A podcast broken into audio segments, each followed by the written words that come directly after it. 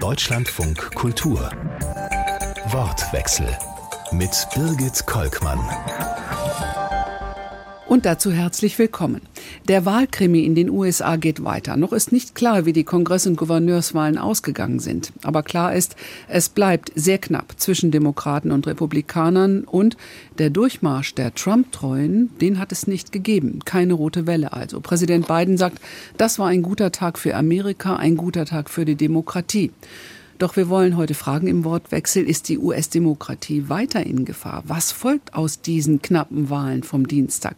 Darüber diskutieren wir mit Doris Simon, der USA-Korrespondentin vom Deutschlandradio, Ralf Freund, dem Vizepräsidenten und Sprecher der US Republicans Abroad in Germany, in Deutschland, mit Tyson Barker, dem US-Experten der Deutschen Gesellschaft für Auswärtige Politik und Martin Nonhoff, Professor für politische Theorie an der Uni Bremen. Fangen wir an mit Tyson Barker. Wie geht es Ihnen? Haben Sie erstmal aufgeatmet, als die rote Welle nicht kam? Also ich würde nicht, das nicht sagen, aber ich habe mich aufgeatmet, äh, dass die Wahl so ähm, glaubwürdig und ohne politische Gewalt durchgeführt wurde. Also ich glaube, es gibt ein paar gute Zeichen und deswegen hat äh, Joe Biden am nächsten Tag gesagt, das war ein guter Tag für die Demokratie. Der meinte das nicht, dass es ein guter Tag für die Demokraten war, obwohl das auch gewissermaßen wahr ist, weil es ist nicht dazu gekommen, wie erwartet, dass die Republikaner so gewaltig äh, gewinnen in beiden Häusern äh, des Kongresses. Aber die Wahlbeteiligung war so über 51 Prozent. Das ist fast höher als 2018, obwohl Trump nicht äh, so äh, immer noch im Amt ist. Ähm, es gab so äh, friedliche Übergänge und Anerkennung von vielen Republikanern äh, von den Wahlergebnissen, wo sie verloren haben. Nicht alle, aber und natürlich sind viele Rennen noch nicht, noch nicht entschieden. Aber viele haben gesagt, ja, äh, die Demokraten haben gewonnen und umgekehrt. Die Demokraten haben gesagt, die Republikaner haben gewonnen und haben die, das Ergebnis respektiert. Äh, es hat keine richtige politische Gewalt gegeben und die Glaubwürdigkeit an die Cybersicherheit der Wahl und Integrität der Wahl wurde bestätigt von vielen äh, Beobachtern, inklusive unserer Cybersicherheitsagentur mhm. CISA. Ralf Freund, Sie als ähm, Vertreter der Republikaner, ähm, ein weinendes, ein lachendes Auge?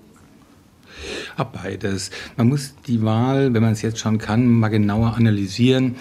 Es wird wohl darauf hinauslaufen, auf einen knappen Sieg im Repräsentantenhaus. Da hatte man sich mehr erhofft, in der Tat. Aber bemerkenswert ist vielleicht was anderes, auch für die Zuhörer, dass eben die absolute Anzahl der Stimmen, muss man sich mal anschauen. Also ähm, Joe Biden hatte die Präsidentschaftswahl bei einer höheren Wahlbeteiligung mit sieben Millionen Stimmen Vorsprung gewonnen. Im Repräsentantenhaus haben die Republikaner jetzt, obwohl es so knapp ist, fünf Millionen Stimmen mehr als die Demokraten.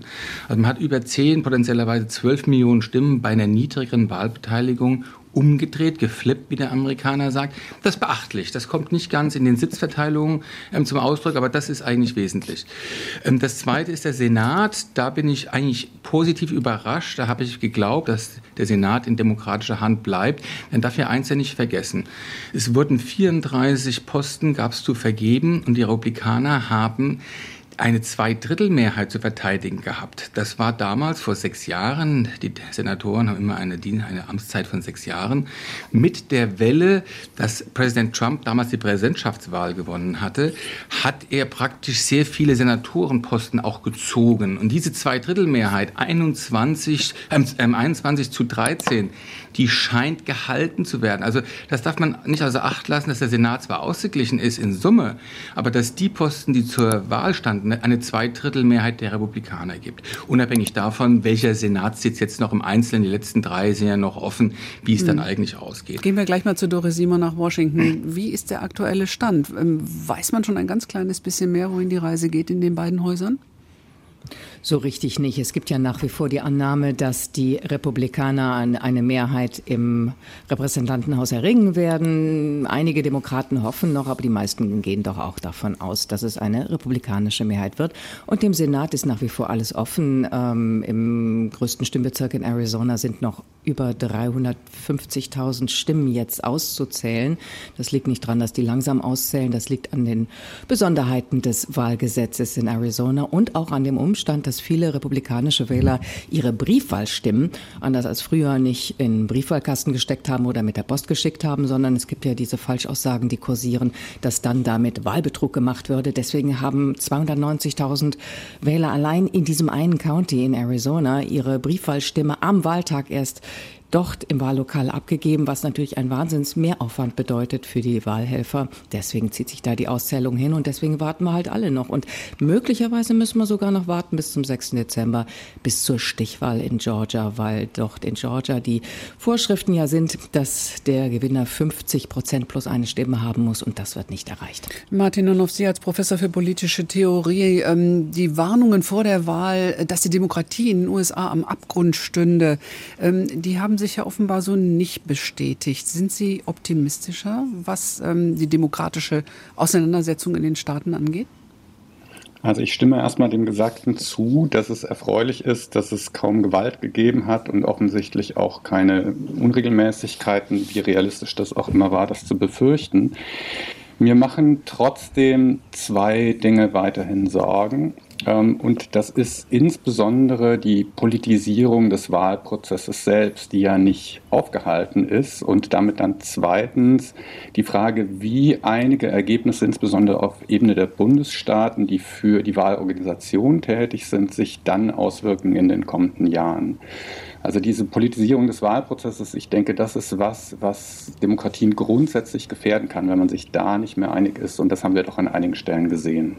Meinen Sie da sehr konkret, ähm, äh, dass die Wahlleute, die auf äh, Donald Trumps Seite stehen, möglicherweise bei den kommenden äh, Präsidentschaftswahlen dann zertifizieren müssen und egal wer gewinnt oder nicht, das zertifizieren, was sie zertifizieren wollen? Tyson Barker? Sie haben recht, wenn Sie sagen, es gibt äh, Leute, Kandidaten für eine Secretary of State Position, die gewonnen haben, die äh, die Wahl in Zweifel gesetzt haben. Allerdings sind sie am meisten in Staaten, die sowieso in republikanischen Händen sind, so sei es äh, Wyoming oder sei es äh, etwas, äh, ich glaube South Dakota zum Beispiel. Das sind Staaten, die nicht äh, so sogenannte Swing States sind. Im Gegensatz in vielen Staaten, wenn man auf Staatsebene die Wahlergebnisse anschaut, anschaut, zum Beispiel in Ohio oder in Georgia oder sogar in Florida, wo es doch eine rote Welle gegeben hat, die Kandidaten, die Erwartungen übertroffen haben, die Republikaner, sind diejenigen, die sich von Donald Trump ein bisschen distanziert haben oder sogar emanzipiert haben. Und das geht auch für, für zum Beispiel Brad Raffensperger, der äh, Secretary of State von Georgia, der äh, explizit gegen Trump äh, die Wahl 2020 zertifiziert hat und auch für den Senat. Und er hat schon angekündigt, dass die äh, Wahl, die er sehen möchte, dass die Integrität der Wahl richtig war, ist seine eigene Wahl. Also es gibt in diesen entscheidenden Staaten für 2024 schon äh, überraschend mehr Kandidaten, die gewonnen haben, die schon den Wahlprozess stärken wollen und auch die, ähm, das Vertrauen in den Wahlprozess stärken wollen und nicht unterminieren wollen. Mhm. Ich würde sagen, die einzige richtige Ausnahme ist nach wie vor Arizona, aber äh, Arizona ist natürlich noch nicht entschieden. Ich würde da gerne aus Washington noch dazu sagen, ohne jetzt alarmistisch zu klingen, denn generell finde ich auch, dass zum Beispiel auch in Michigan eben nicht diejenigen gewonnen haben für diese Ämter, wo man hätte Zweifel haben können, dass sie das nächste Mal ordnungsgemäß eben die Wahl bestätigen. Aber Sie sagten es gerade, Arizona, Nevada sind noch offen. Arizona, Nevada sind typische Swing States geworden. Und ähm, dort äh, sehe ich die Gefahr immer schon noch. Und wenn ich mir auch anhöre, was zum Beispiel die Kandidat für das Gouverneursamt Carrie Lake in Arizona sagt, die jetzt schon insinuiert, wir haben gewonnen und ihr zählt nur deswegen langsam aus, äh, weil ihr der Wahrheit nicht ins Auge schauen wollt, nämlich dass wir gewonnen haben. Das ist diese ganz typische Rhetorik, mit der republikanische Wähler von dieser Art Politiker seit zwei Jahren systematisch umspült worden sind und leider von den traditionellen Republikanern, die wahrscheinlich nicht dasselbe glauben, da nicht Widerspruch genug bekommen haben. Und die verfestigt sich natürlich. Und ganz unabhängig davon, ob jetzt ähm, Jim Marchant oder Mark Fincham in Arizona und in Nevada, die beiden eben Secretary of State werden und dann nächstes Mal möglicherweise nicht so zertifizieren, wie es ordnungsgemäß wäre, das wissen wir nicht. Unabhängig davon haben die letzten zwei Jahre und auch die Rhetorik bei dieser Wahl dazu geführt, dass unfassbar viele Wähler und ich glaube, das sind nicht nur republikanische Wähler äh, der Meinung inzwischen sind, dass mit ihrem System, dass mit ihren Institutionen der Demokratie grundsätzlich etwas nicht stimmt, dass da etwas korrupt und falsch ist. Und dieses Misstrauen, das wird sehr viel länger in der Gesellschaft da sein, als es möglicherweise die Personen sind, die es befördert haben. Und das, genau. das muss man ja hinzufügen, wenn ich das ergänzen darf, ohne dass es gerichtsfeste Belege für irgendeine Art von Betrug richtig. in den letzten Jahren Ganz gegeben richtig. hat. Ja, also das, das ist wirklich das Irritierende und deswegen bin ich auch nicht ganz so optimistisch, ob schon natürlich der Wahltag jetzt am Dienstag besser verlaufen ist, was den Prozess selbst angeht, als viele erwartet haben. Da würde ich schon zustimmen. Vertrauen in die Institutionen zurückgewinnen. Ähm, Ralf Freund, wie sieht es aus in der Republikanischen Partei? Kann die Grand Old Party sich wieder auf ihre alten Tugenden besinnen, sich abkehren also vom Trump und Trumpismus? Also eine gute Frage, weil beispielsweise zu meiner Person oder ich spreche auch von meinem Vorstand hier in Deutschland, wir verstehen uns natürlich mehr so als GOPisten, als Anhänger der Grand Old Party, der traditionellen Republikaner und sind keine Trumpisten.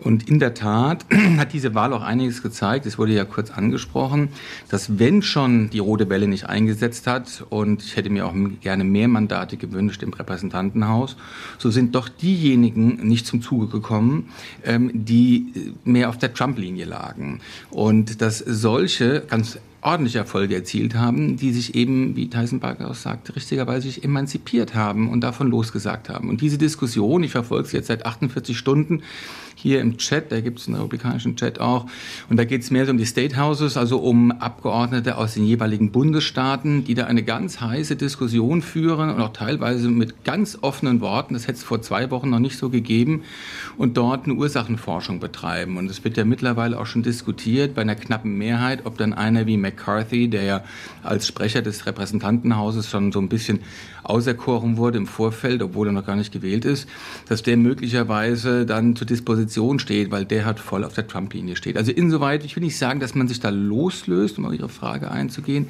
aber dass dort ein Prozess mittlerweile stattfindet, den, den es so vor zwei Wochen noch nicht gegeben hätte. Äh, Herr Freund, in einem Punkt würde ich Ihnen gerne widersprechen. Ich glaube nicht, dass Kevin McCarthy, der jetzt ja noch Minderheitssprecher im Repräsentantenhaus mhm. ist, dass der deswegen in Frage steht, weil er auf Trump-Linie ist.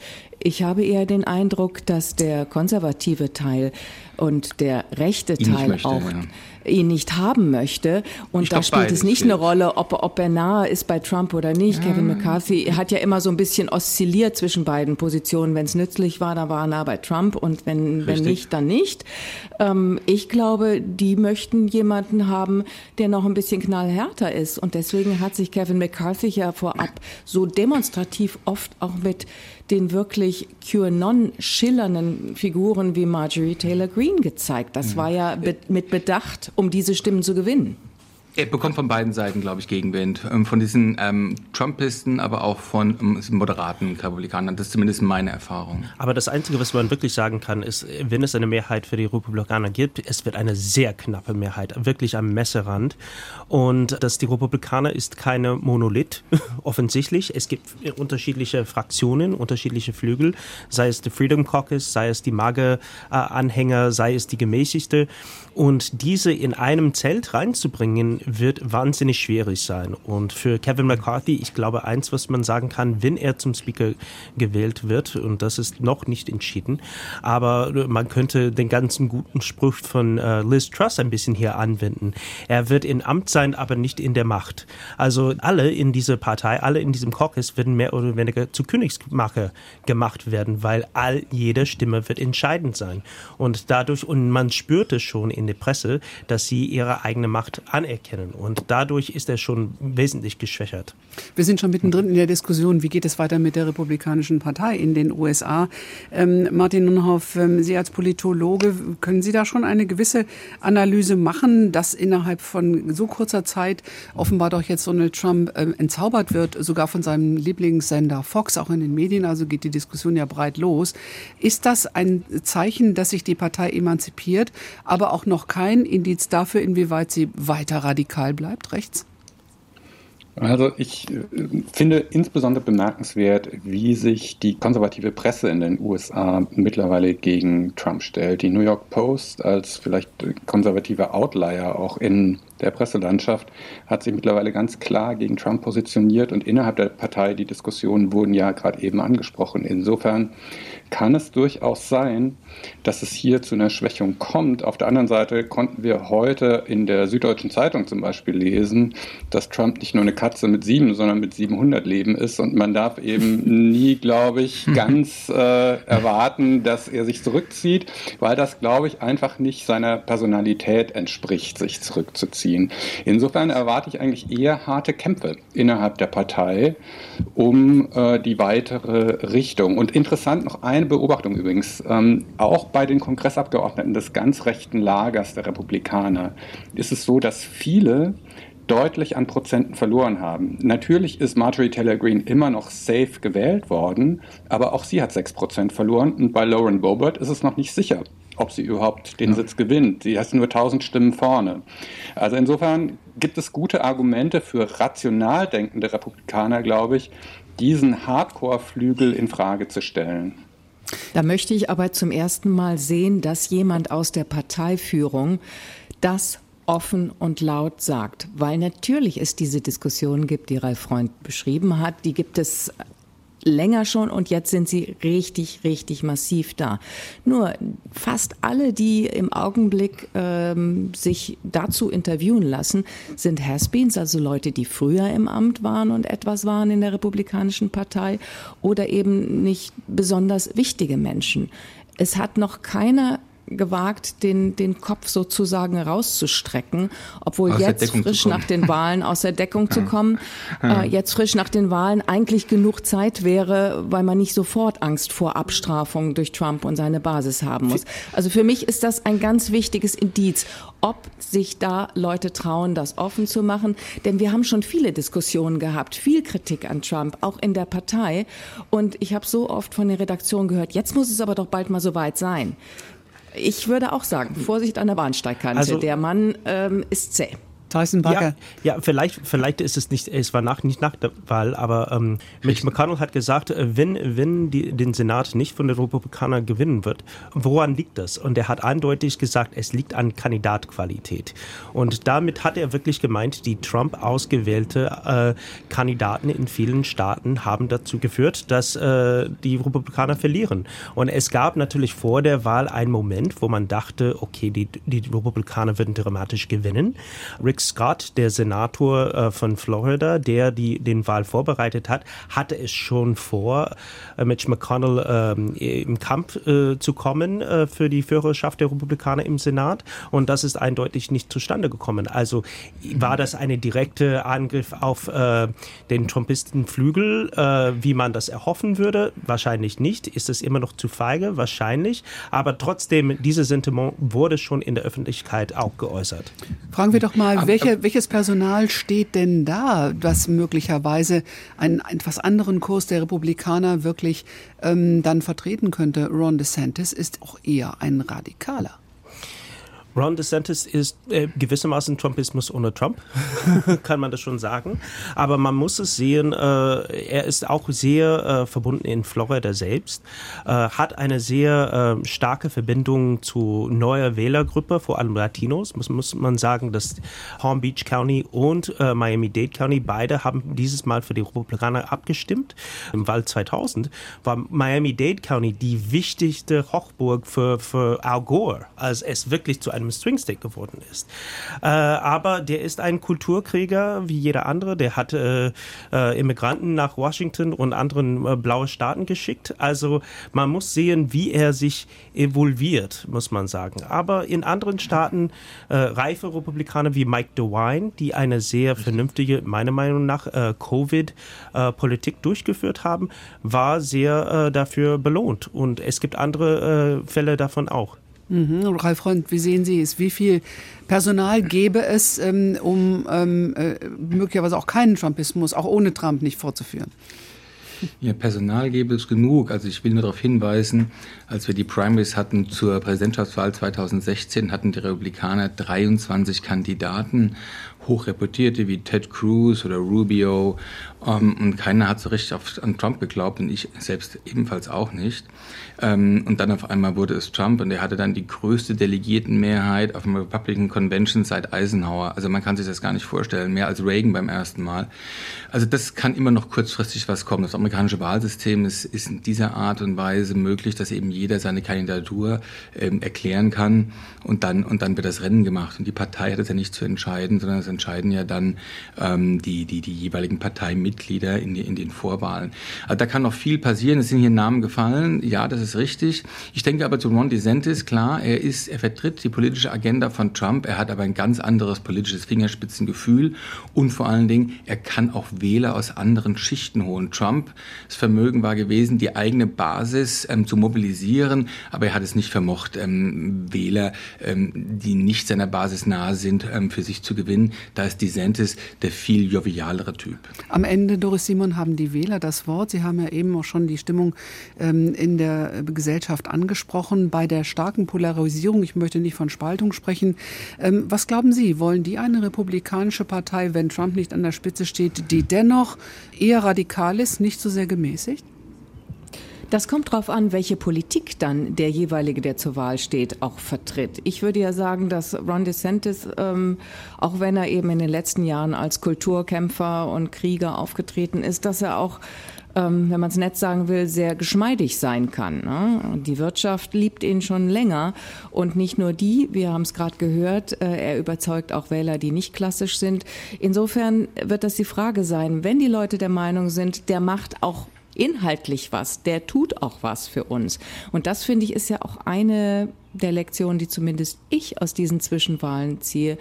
Die Demokraten sind mit einem blauen Auge davon gekommen. Denn hätte nicht die radikale Basis der Republikanischen Partei in so vielen Vorwahlen Trump gestützte Kandidaten sozusagen durchgewählt gegen Moderatore. Da gibt es ganz viele Beispiele, ob das Pennsylvania ist oder New Hampshire, aber in ganz vielen Staaten. Das gilt insbesondere für diese ähm, Entscheidungen, wo man mehr braucht als nur eine republikanische Basis, weil die einfach nicht ausreicht. Eben zum Beispiel für den Senat oder für Gouverneurssessel. Hätten da nicht nur oder vielfach radikale ähm, Republikaner kandidiert, dann wäre das jetzt die, die Klatsche, die alle erwartet haben, für die Demokraten geworden. Das ist meine, meine Überzeugung, weil am Ende viele der Wähler, mit denen ich gesprochen habe, es gibt ja in vielen Staaten einen großen Anteil von Wechselwählern, gerade in Staaten, die wir so von außen oft als sehr konservativ wahrnehmen. Alaska, Arizona nenne ich da immer als Beispiele. Und viele von denen haben gesagt, eigentlich von der Politik her würde ich in dem Fall da republikanisch wählen. Aber ich wähle nicht so jemanden, der irgendwelchen Verschwörungsquatsch erzählt. Würden Sie das Professor Nonhoff so unterstreichen? Also ich würde da zustimmen. Übrigens äh, interessante ähm, kleine Informationen noch nebenbei. Offensichtlich, die Washington Post hat es berichtet, haben demokratische Geldgeber republikanische Wahlkämpfe dahingehend ja. versucht zu beeinflussen, ja. dass ja, die extremeren Kandidaten sich durchsetzen, mit einigen Millionen reicht. sogar. Äh, das finde ich interessant, weil wir das tatsächlich meines Wissens so noch nicht gesehen haben. Ähm, und es ist natürlich auch eine Hochrisikostrategie. In einem riesigen ähm, Umfang, wenn ich das sagen darf. Ich will Sie nur unterbrechen, um das zu illustrieren. Es geht wirklich um viele Millionen, die zum Beispiel in New Hampshire zur Unterstützung der demokratischen Kandidatin Maggie Hassan geflossen sind. Und Illinois, der Gouverneurwahlkampf von Pritzker, ganz genau dasselbe, ganz gezielt das, was Sie gerade sagen. Ja, also das finde ich äh, einfach sehr interessant. Ich will noch eine Sache, weil vorhin das Stichwort der Polarisierung viel sagen.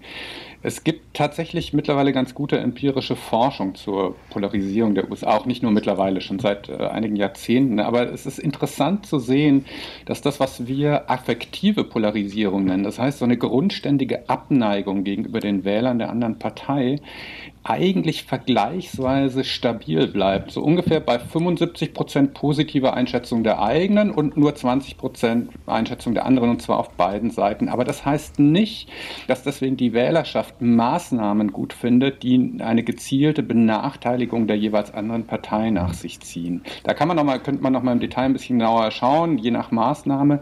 Aber die Polarisierung, da muss man sehr genau hingucken und man darf sich, glaube ich, nicht allzu sehr beeindrucken lassen von Mediendiskursen, die vor allem über Polarisierung sprechen wollen oder über Kämpfe in den Parlamenten selbst. Dennoch in der Vorbereitung zur Sendung habe ich gelesen, dass in den letzten 20 Jahren diese Polarisierung doch stark zugenommen hat. Also dass also viele Wählerinnen und Wähler sagen, also wir möchten nicht, dass unsere Kinder einen Partner von den Demokraten oder den Republikanern äh, heiraten oder man, man hält sich in Wohngebieten auf, wo man unter sich ist.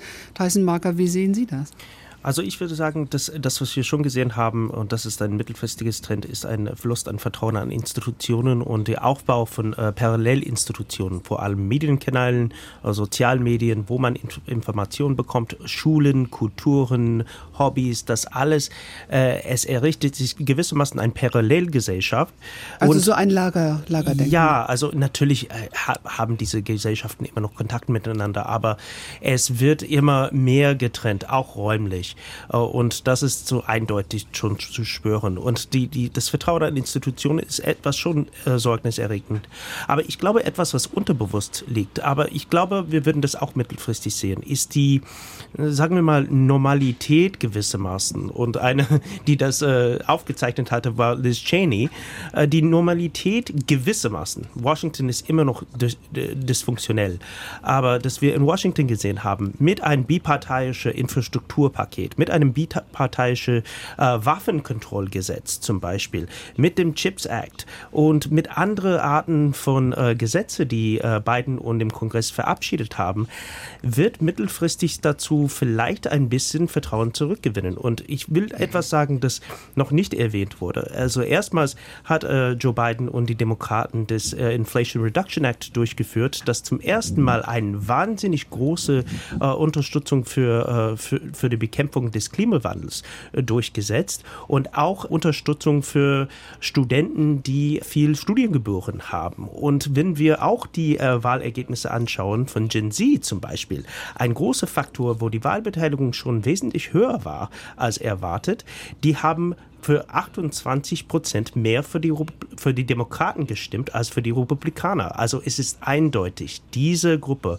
zwischen 18 und 29 sind äh, sehr fest in der demokratischen Lage und ich glaube, das hat äh, eine entscheidende Wirkung gehabt. Das war Tyson Bakker, US-Experte bei der Deutschen Gesellschaft für Auswärtige Politik und übrigens auch ehemaliger Berater der Obama-Regierung. Sie haben auch schon gehört, dass er dem demokratischen Lager nahesteht. Er diskutiert im Wortwechsel von Deutschlandfunk Kultur zusammen zusammen mit Ralf Freund, dem Vizepräsidenten und Sprecher der US Republicans Abroad hier in Deutschland, mit Doris Simon, unserer USA-Korrespondentin vom Deutschlandradio und Martin Nonhoff, dem Professor für politische Theorie an der Universität Bremen.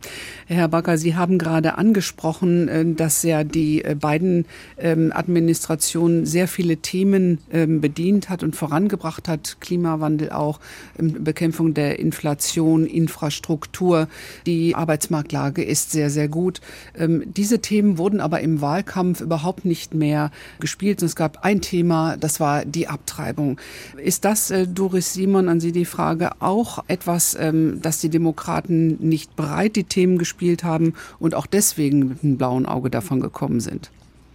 Also es zeigt sich jetzt in den Umfragen nach der Wahl ziemlich klar, dass das Thema Abtreibung wichtiger war als viele, inklusive mich, gedacht haben zuletzt. Das Thema war groß im Sommer. Ich hatte anschließend das Gefühl, auch bei den Reisen im Land, weil Washington ist ja eigentlich komplett demokratisch, wenn man hier mit Leuten redet, dass das Thema Abtreibung weniger eine Rolle spielt. Aber es war immer noch wichtig.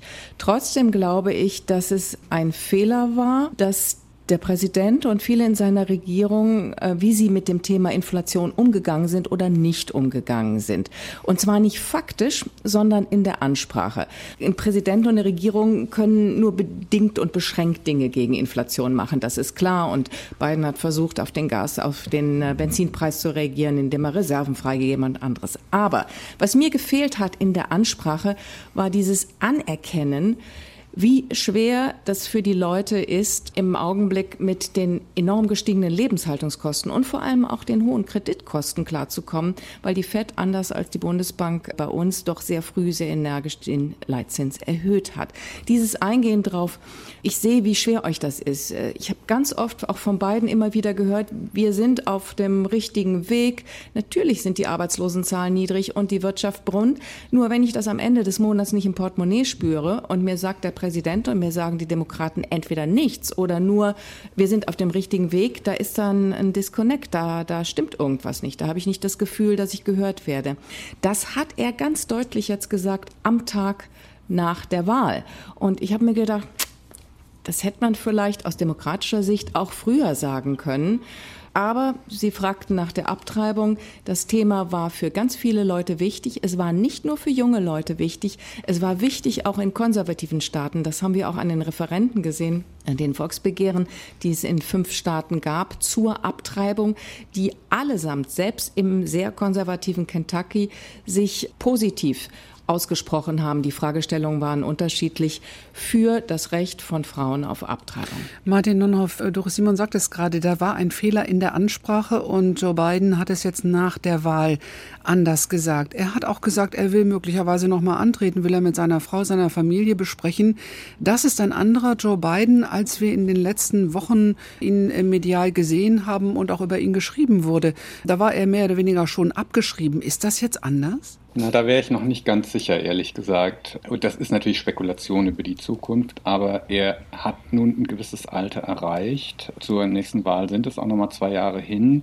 Dass man dieses Alter auch bei öffentlichen Auftritten bemerkt, ist immer wieder, nicht ständig, aber immer wieder auch zu erkennen. Und wenn es den Republikanern gelingt, einen deutlich jüngeren Kandidaten oder eine deutlich jüngere Kandidatin aufzustellen, wird das meines Erachtens schon ein Nachteil sein, wenn die inhaltlichen Positionen nicht zu radikal sind, weil sehr oft in amerikanischen Wahlkämpfen Fragen von Gesundheit und von Durchhaltevermögen eine Rolle spielen. Also insofern, ich würde noch nicht drauf wetten. Also natürlich, er wird sich überlegen zu kandidieren.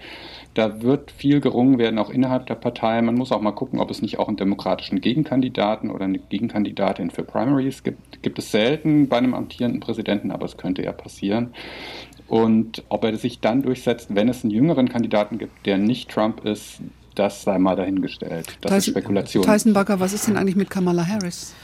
Also Kamala Harris wäre natürlich eine Vorreiterin, wenn Joe Biden nicht kandidiert. Allerdings, ich stimme das vollkommen zu, dass es sehr unwahrscheinlich, wenn Biden sich dafür entscheidet, äh, wieder mal zu kandidieren, dass die Demokratische Partei nicht hinter ihm steht. Vor allem nach dieser Wahl, aber auch nach den letzten zwei Jahren. Man muss es schon sagen, dass er sieht sich als der Kryptonit von Trump.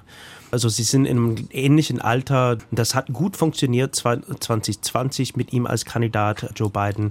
Und ich glaube, wenn Trump sich kandidiert und es sieht so aus, als ob er gewinnt in der republikanischen Lager, dann äh, steigen die Wahrscheinlichkeit, dass Biden sich kandidiert. Kamala Harris ist nicht so präsent, wie man erwarten würde, vielleicht von einer Vizepräsidentenkandidat. Sie hat auch sehr schwere Ressorts bekommen, Migration und Demokratie, zwei Sachen, die schon äh, Priorität waren in dieser Wahl auch und zwei sehr heikle, kontroverse Themen. Aber es gibt anderen in der Demokratischen Partei, die man sich vorstellen könnte, die sich kandidieren könnte. Auch Pete Buttigieg, der ist der, sagen wir mal, der Botschafter von der Infrastrukturpaket und der am meist angefragten äh, Mitglied des Kabinetts in diesem Wahlkampf. Oder Jared Polis, der, der Gouverneur aus, äh, aus Colorado oder natürlich der Gouverneur aus Kalifornien, der will sich auch kandidieren. Also es gibt eine breite Bank von mögliche Nachfolger von Joe Biden, wenn er sich dagegen entscheidet. Ralf Freund, Tyson Bacher hat es gerade gesagt. Wenn Trump wieder kandidiert, macht Biden das auch. Was glauben Sie? Wird Trump sich erklären am Montag? Er wird sein Persönlichkeitsbild lässt, glaube ich, nichts anderes zu, als dass er seinen Hut in den Ring werfen wird. Ob das dann politisch begründet ist, sei mal dahingestellt, aber ich glaube, das wird er auf jeden Fall tun. Aber ich will doch mal ein bisschen mal die Geschichte bemühen. Also selbstverständlich wird es auch Primaries bei den Demokraten geben. Alles andere kann ich mir kaum vorstellen. Wir haben es bei Jimmy Carter erlebt, wie er dann gegen Gary Hart und Kennedy antreten musste und relativ knapp dann als Präsident wohlgemerkt dann nominiert wurde, dann zwar hoch gegen Reagan verloren hatte, aber ich glaube, da, da wird es Diskussionen geben. Und natürlich muss er sagen, er tritt nochmal an, oder er stellt zumindest, er könnte sich vorstellen, hat er ja gesagt, denn sobald er sagt, er macht es nicht mehr, ist er ja sofort aus seiner Autorität, ist ja innerhalb der Partei dann sofort geschwunden. Also das muss er ja sagen. Man wird sehr genau hinschauen, wie er sich in einem Jahr fühlt gibt es innerparteiliche Konkurrenz und dann geht es natürlich innerhalb der Demokratischen Partei dann auch die Diskussion los. Das Zweite ist, man kann nicht etwa wie in Deutschland einen zweiten Mann aufbauen und den dann im Parlament wählen, dann hat er einen Amtsbonus, so wie bei uns in Hessen Boris Rhein, nicht? Mhm. Ministerpräsident gewesen, hat jetzt noch ein Jahr Zeit bis zur Landtagswahl, ein bisschen mehr. Äh, die amerikanische Verfassung äh, schreibt zwingend den Vizepräsidenten, in dem Fall die Vizepräsidentin vor. Die ist nicht sehr beliebt, die ist bei Vorwahlen angetreten gegen Biden, hat ganz, ganz früh seinerzeit ähm, das Handtuch geworfen. Also ähm, ich glaube, die würde mir sehr schmecken als Republikaner, wenn sie antreten würde. Ich glaube, die Demokratische Partei wäre gut beraten, das nicht zu tun. In der Tat sind hier Namen gefallen, die sehr gut sind. Tyson Barker hat es erwähnt. Und wenn jetzt jemand so kommt, so ich sage es jetzt mal so salopp, damit der deutsche Hörer es auch gut versteht, so ein junger Clinton oder so ein junger Obama, das ist natürlich ein Faustpfand und das ist natürlich jemand, der dann auch diese Wähler- und Bildungsschichten erreichen kann, von denen wir vorhin gesprochen haben. Wenn Trump kandidiert, dann zielt er nur auf einen Gegner Biden ab. Sobald er einen anderen bekommt, also gegen Biden wird er schwer haben, gegen jeden anderen würde ich sagen, wird es fast unmöglich. Ist aber Doris Simon auf der anderen Seite jetzt doch in den Wahlen klar geworden, dass äh, Biden, der ja insgesamt für sich damit ein gutes Ergebnis hat und sogar besser als das von Clinton oder Obama bei den letzten Midterms, Adams, dass seine Politik doch von breiten Schichten der Wähler gutiert wird? Ich bin der Meinung, dass inhaltlich in diesen zwei Jahren jede Menge geschafft worden ist. Es wurde ja schon in der Diskussion erwähnt, was da alles verabschiedet worden ist. Vieles davon mit Zustimmung auch etlicher republikanischer Kongressmitglieder. Insofern von dem, was er gemacht hat und was er vor allem gemacht hat an Dingen, die schon lange überfällig waren. Ne? Dieses Chipsgesetz zum Aufbau einer amerikanischen Halbleiterproduktion. Infrastruktur es ist das größte Projekt seit der Zeit von Eisenhower und es ist dringend erforderlich. Wenn man hier in den USA unterwegs ist, sieht man, wie dringend eine Überholung, eine Modernisierung der Infrastruktur ist. Und viele andere Dinge, auch die Sozialmaßnahmen, die Republikaner natürlich nicht so schmecken, die jetzt zum 1. Januar in Kraft treten, eine Deckelung bei bestimmten Medikamentenkosten. Das sind wirklich Dinge, die Menschen entlasten. Ja, viele haben gestritten über die Frage, ob man den Ärmeren der früheren Studenten noch einen Teil ihrer Studienschulden erlassen darf, wenn andere das weiterhin abzahlen müssen. Aber auch das ist für viele ein großer Erfolg. Ja, das Problem bei beiden, und deswegen finde ich den Vergleich mit Jimmy Carter etwas schwierig, ist nicht das, was er in den zwei Jahren gemacht hat. Das Problem ist wirklich nur sein Alter. Ja, ich würde es vollkommen zustimmen. Jimmy Carter ist ein Sonderfall und das ist schon mehr als 40 Jahre her. Wenn man Bill Clinton anschaut oder Barack Obama anschaut, die zwei äh, erfolgreiche Präsidenten, die zwei Amtszeiten gemacht haben, äh, gab es keine ernsthafte Konkurrenten und ich glaube in der Partei, obwohl es Fragen gibt äh, zu der Richtung, es ist nicht so gespalten, wie es damals war und ich glaube, wenn Biden sich kandidiert, die Partei ist diszipliniert genug, um zu wissen, dass äh, sie stehen hinter ihrem Amtsinhaber, dem Präsidenten. Aber ich stimme das äh, vollkommen zu, dass, äh, dass man sagt, der ist, ist älter geworden, der ist 80 die Demokratische Partei hat schon, und ich glaube, das ist mittlerweile auch in der Partei erkannt, eine Altersführung, die besorgniserregend ist. Es ist nicht nur Biden, es ist alle im Abgeordnetenhaus auch. Sie sind alle über 80, inklusive Nancy Pelosi. Es ist schon langsam Zeit für einen Generationswechsel. Aber das wird auch kommen, glaube ich, in dieser Zeit. Nun ist ja der Präsident auch jetzt nach den Wahlen ähm, vor allen Dingen mit seinem Angebot an die Republikaner die Hand auszustrecken, Kompromisse zu machen, gemeinsam zu arbeiten, an die Öffentlichkeit getreten. Und damit steht er ja in seiner eigenen Tradition. Er hat ja nach seiner Wahl zum Präsidenten gesagt, ich will das Land einen. Ist das möglicherweise sein politisches Vermächtnis, an dem er in den nächsten zwei Jahren noch intensiv arbeiten kann, um dann auch abzutreten? Das, das ist ein bisschen bisschen seine Identität. Ne? Und mhm. obwohl man äh, sehr zynisch nicht daran glaubt, der glaubt immer so fest daran. Und wenn man seinen Lebenslauf anschaut von den letzten zwei Jahren, in manchen Fällen Infrastruktur, Waffengesetz, hat es, äh, Chips Act hat es in der Tat gemacht. Und wer hätte das gedacht, dass man wirklich so diese überparteiliche Gesetze verabschieden könnte? Also das ist schon beeindruckend. Die sind nicht äh, bahnbrechende Themen immer, die jeder kennt, aber die sind schon wesentlich. Würden Sie, Professor Nonoff, auch sagen, dass ähm, Joe Biden, so oft geschmäht als Sleepy Joe, da doch ähm, sehr viel für die Zukunft anlegt, was seine Nachfolger dann ausbauen könnten? Ja, also es ist einerseits natürlich ein Standard Talking Point, dass man across the aisle arbeiten will, also mit der anderen äh, Partei. Das äh, versuchen ja alle so zu verkaufen, aber ich denke schon, dass man für Joe Biden mehr empirische Belege hat, dass er sich Zeit seines Lebens auch schon als Senator darum bemüht hat und jetzt auch als Präsident darum bemüht hat, das wahrzumachen und dass es auch häufiger klappt als nicht. Aber er ist natürlich auch darauf angewiesen, dass es auf der anderen Seite Leute gibt, die ihm entgegenkommen wollen. Das ist jetzt ein paar Mal passiert. Wenn sich die Partei, die Republikanische Partei allerdings wirklich nicht von dem ganz rechten Lager lösen kann und die Mehrheiten im Kongress werden sehr knapp sein, also es kann sein, dass Kevin McCarthy einfach diese wenigen Stimmen stets braucht, dann könnte diese überparteiliche Zusammenarbeit jetzt deutlich schwieriger werden als mit einer eigenen demokratischen Mehrheit im Rücken. Denn jetzt gibt es diese Blockademöglichkeiten, mindestens was die haushalterischen Mittel angeht, die ja im Wesentlichen äh, in der Hand des Repräsentantenhauses liegen. Ob es ein Vermächtnis ist, wird sich also darin zeigen, wie tatsächlich, glaube ich, vor allem die republikanische Mehrheitsfraktion in, im Repräsentantenhaus darauf reagiert, auf diese Angebote. Und da bin ich mir äh, nicht sicher, ob die ihm wirklich entgegenkommen werden. Es gibt auch ein praktisches Problem, was zu dem gerade Gesagten noch hinzukommt für Demokraten wie Joe Biden. Viele der Sitze, die jetzt vergeben wurden, hatten bis dato Senatoren und Abgeordneten inne, die bereit waren zur Zusammenarbeit. Zum Beispiel in Pennsylvania, in Ohio und anderswo. Und etliche dieser Sitze sind nun übernommen worden, zum Beispiel in Ohio von Leuten wie J.D. Vance, der der neue Senator wird, ähm, von Trump gefördert und ganz anders unterwegs als sein Vorgänger Rob Portman, der eben diese Hand durchaus mal ausgestreckt hat, ne, von der eben die Rede war. Und im Repräsentantenhaus, da haben wir ja noch gar nicht genau drauf geschaut, aus den Stimmbezirken, die traditionell republikanisch sind, da sind sehr viele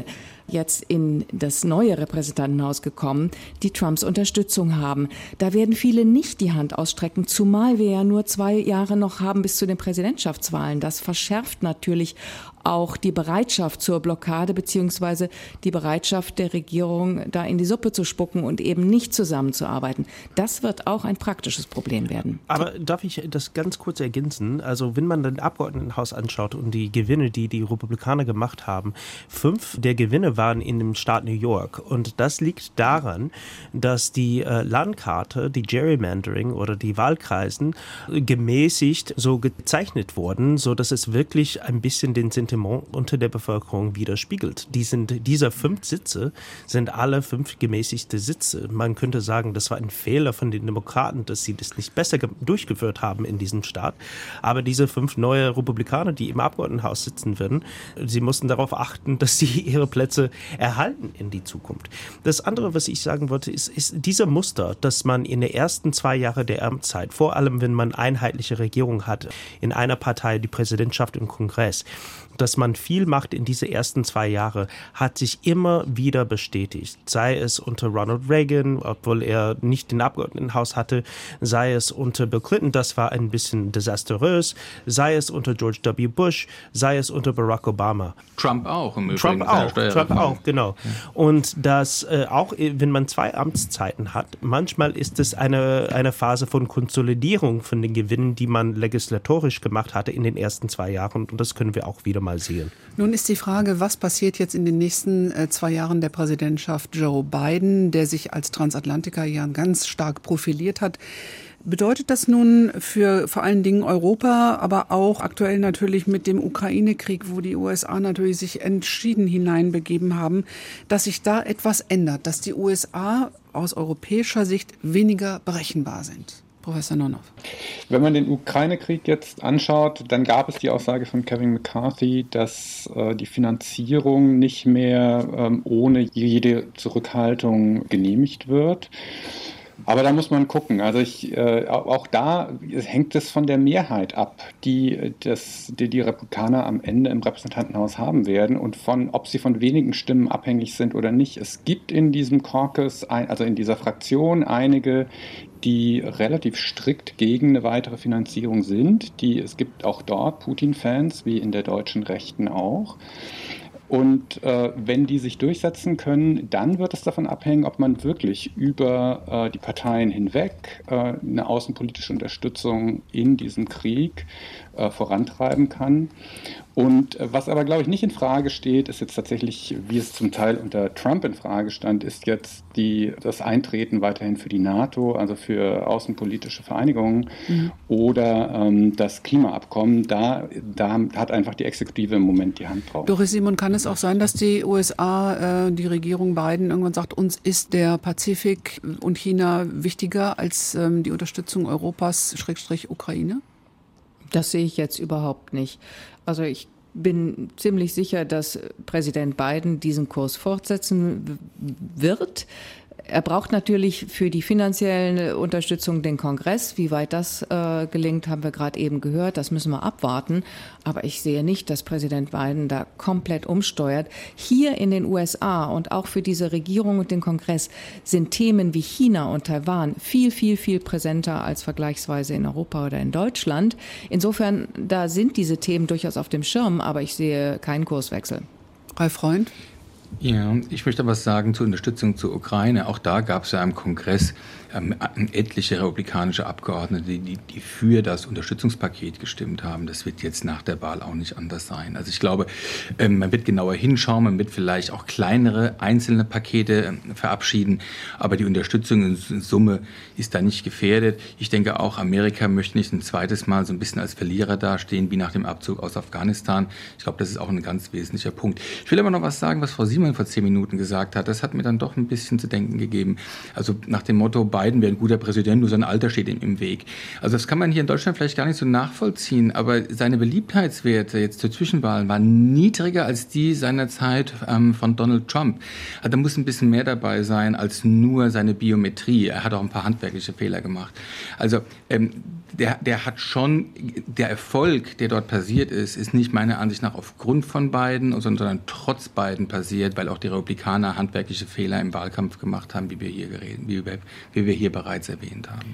Ich glaube, das liegt ein bisschen an die Intensität, ne? Die Intensität der Missbewegung von, von Joe Biden, das, das stimmt, dass die, die sind mehr oder weniger gleich, ne? 42 Prozent ja, äh, bewilligen äh, äh, Joe Biden in diesem Moment wie Trump in diesem Moment äh, 2018 so ungefähr. Aber die Intensität ist da. Das war ein Motivationsfaktor für viele Wähler 2018, war wirklich Trump zu limitieren. Und die, das mhm. war keine Motivationsfaktor für vielen. Die sind so, meh wurde es. Äh, ne, die sind, ja, die sehen, die finden beiden nicht fantastisch, aber es so geht so. Da würde ich mhm. zustimmen, aber vielleicht auch nochmal daran erinnern, dass was vorhin schon gesagt wurde mit Blick auf die Inflation. Ich glaube wirklich, dass man das als harten ökonomischen Faktor schon sehr ernst nehmen muss, dass wenn die Preise überall und in den USA ja immer besonders relevant auch wirklich die Energie- und die Benzinpreise, wenn die steigen, dann führt das ähnlich wie früher ein zu hoher Brotpreis in Rom einfach zu großer Unzufriedenheit. Und Insofern spielt da, glaube ich, eine Wahrnehmung von, das ist ein älterer, vielleicht auch schwächer Präsident und diesem ganz konkreten Problem auch zusammen. Interessant ist ja, wir haben jetzt in der Diskussion verfolgt, dass es in den USA einen Generationswechsel geben wird und geben muss. Der steht an und vieles äh, steht noch auf das Messerschneide. So würden Sie es wahrscheinlich sagen, Tyson Barker. Ich würde gerne von Ihnen zum Schluss noch mal so eine Abrundung haben. Wir haben ja jetzt vor den Wahlen schlimme Dinge gehört an Zitaten von US-Bürgern wie enthauptet die Clintons oder der Angriff auf äh, den Ehemann von von Nancy Pelosi die Gewaltbereitschaft. Also die starke Polarisierung, Radikalisierung und auch die große Gewaltbereitschaft, die es ja auch gibt.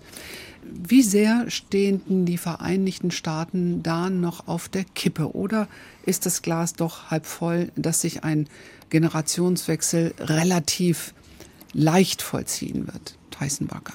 Ich glaube, es ist sowohl halb voll als auch halb leer. Also erstmal ist der Beweis, äh, dass es eine friedliche Wahl gegeben hat. Äh, Im Großen und Ganzen, dass die Glaubwürdigkeit an der Wahl sehr hoch ist in den USA. Die Wahlbeteiligung ist an sich ein Zeichen, dass Leute immer noch an die Demokratie glauben, weil sie sind, die haben einen Tag genommen, um dorthin zu gehen zu den Urnen. Äh, allerdings die, die Zahl an Bedrohungen an Abgeordneten ist wesentlich gestiegen, also verzehnfacht in den letzten fünf Jahren. Und und wir sehen, dass sei es äh, die Angriffe an Paul Pelosi, Bedrohung von Brett Kavanaugh, äh, die ähm, Amoklauf oder Schießerei äh, mit Steve Scalise und andere Fälle, ähm, die, die Notwendigkeit von der Squad von Alexander Ocasio-Cortez und zum Beispiel, dass sie immer Sicherheitswache dabei haben müssen, ist schon sehr ernst zu nehmen. Joe Biden wurde gewählt 2020 um äh, diese Spannung, die Polarisierung zu äh, deeskalieren. Das war wirklich sein implizite Mandat. Der hat gesagt, das ist nicht wer wir sind, das ist nicht unsere Identität. Und aber zu deeskalieren, wie wir sehen, zu deradikalisieren dauert. Es kommt nicht auf einem Tag nach dem anderen Tag. Ähm, Generationswechsel, also äh, man sieht das, äh, dass ich glaube, jüngere Leute sind nicht so ähm, radikal in dieser Hinsicht wie die ältere. Die Trumpisten sind vor allem demokratisch älter, im Gegensatz zum Beispiel zu AfD-Wähler, die schon ein bisschen anders demografisch äh, äh, angesiedelt sind. Ähm, aber man muss es schon sagen, also in, mit Hinsicht auf transatlantische Beziehungen, die haben, die sind wahnsinnig diverser. Ne? Also mhm. sowohl geografisch als auch in den Themen. Klimapolitik ist ihnen wichtig und äh, ethnisch. Und das führt also, auch zu Spannungen. Mhm. Da muss ich doch mal eingrätschen. Also ganz so philanthropisch war Präsident Biden ja auch nicht nach dem Motto, er würde ausgleichen. Er hat also die MAGA, die Make America Great Republikaner als halbe Faschisten bezeichnet. Also da werden natürlich auch, also ich weiß nicht, ob der Mann weiß, was Faschismus ist. In Europa wissen wir das. das ist eine ganz furchtbare Sache. Und die Leute dann so zu bezeichnen, also ist natürlich auch eine Polarisierung. Und da hat er auch eine rote Linie überschritten. Er kann aber, die Leute dann nicht... Freund, da, mhm. ja. Herr Freund, es gab den römischen ja. Gruß bei republikanischen Versammlungen. Das dürfen wir doch nicht aus außer Acht lassen. Also Nein, aber, diese das Tendenz. Ja, das ja, aber der Gruß, aber das ist ja keine halbe Faschisten. Also das, also das hat Amerika hat Faschismus nichts mit zu tun. Also muss man wirklich mal sagen. Und dann, selbst wenn es so wäre, dann kippe ich doch nicht noch Feuer da oben rein. Das erinnert mich an Trump, an seine schlimmsten Aussagen. Also ich glaube, da kann man ihn nicht als Philanthropen darstellen, der da auf Ausgleich bedacht ist. Im Wahlkampf wird viel gesagt, das wissen wir alle. Aber ich, da würde ich mal erwarten vom Amtsträger, dass er sich so ein bisschen zurückhält. Martin, nun auf Sie als Politologe, wie sehen Sie es? Ähm, ist das Glas halb voll oder halb leer? Was das demokratische System USA angeht? Wie ich es vorhin schon gesagt habe, es hängt natürlich wirklich davon ab, wie die Auswirkungen dieser Wahlen auf zukünftige Wahlen sind. Da sehe ich durchaus Gefahren ich habe die USA, ich habe auch lange in den USA gelebt, aber immer wieder so wahrgenommen, dass es doch auch einen Gegenschwenk zu Extremen gibt. Insofern würde ich die Hoffnung jetzt nicht aufgeben, aber ob das, ich würde sagen, das Glas ist zur Hälfte voll, ob das halb voll oder halb leer heißt, das ist Spekulation, das wird die Zukunft zeigen. Das Schlusswort haben Sie, Doris Simon. Ja, für mich ist das Glas generell eher immer halb voll. Ich habe zu lange in Belgien und jetzt auch in den USA gelebt für Doom and Gloom. Und vor allem, was mir Hoffnung gemacht hat, äh, es gibt immer mehr Politiker, das hat sich jetzt gezeigt, die sich so verhalten, wie wir uns alle verhalten sollten und sich, ich mir das auch wünsche, es wurde eingangs gesagt, die eben ganz offen sagen, wenn sie eine Niederlage erlitten haben und dann ihrem Gegner gratulieren, diese ganz normalen Dinge, die aber in den letzten Jahren nicht mehr normal waren, die jetzt endlich wieder auf beiden Seiten kommen. Ähm, ich wünsche mir noch mehr Politiker, die ähm, offen das machen, äh, was gesagt werden muss, auch gegenüber den radikalen Exzessen in ihrer Partei. Und was ich auch ein sehr gutes Zeichen finde, ist, wie hier die Wahlleitungen umgegangen sind. Man hatte ja wirklich zu Recht Befürchtungen eben, es wurde angesprochen, von, von Gewaltakten vor der Wahl. Und in manchen Staaten, in denen ich war, ging es auch so verbal ziemlich zu, wenn ich mit Leuten gesprochen habe. Die Wahlleitungen haben auf aufgeklärt ohne Ende, wie die Wahl verläuft. Sie haben versucht, sie transparent zu machen. Man konnte da online alles rund um die Uhr äh, verfolgen. Sie haben immer wieder erklärt, warum funktioniert diese Maschine nicht, warum dauert es so lange mit der Auszählung. Sie haben wirklich versucht, Demokratie äh, in Progress zu erklären, wie eben die Dinge ablaufen. Und dass da nochmal dieser Versuch gemacht wird, unabhängig davon, ob man da wirklich jeden erreicht, der absolut misstrauisch ist gegenüber dem System. Aber das, finde ich, ist doch wirklich hoffnungsfroh. Nach den amerikanischen Kongresswahlen steht die US-Demokratie auf dem Spiel, haben wir diskutiert heute im Wortwechsel von Deutschlandfunk Kultur mit Doris Simon, unserer USA-Korrespondentin Ralf Freund, dem Vizepräsidenten und Sprecher der US Republicans Abroad, mit Tyson Barker, dem US-Experten bei der Deutschen Gesellschaft für Auswärtige Politik und dem Politologen Martin Nonhoff aus Bremen. Ich danke Ihnen sehr für diese angeregte Diskussion und danke Ihnen, meine Damen und Herren, fürs Zuhören. Deutschlandfunk Kultur Wortwechsel. Überall, wo es Podcasts gibt. Und in der DLF Audiothek.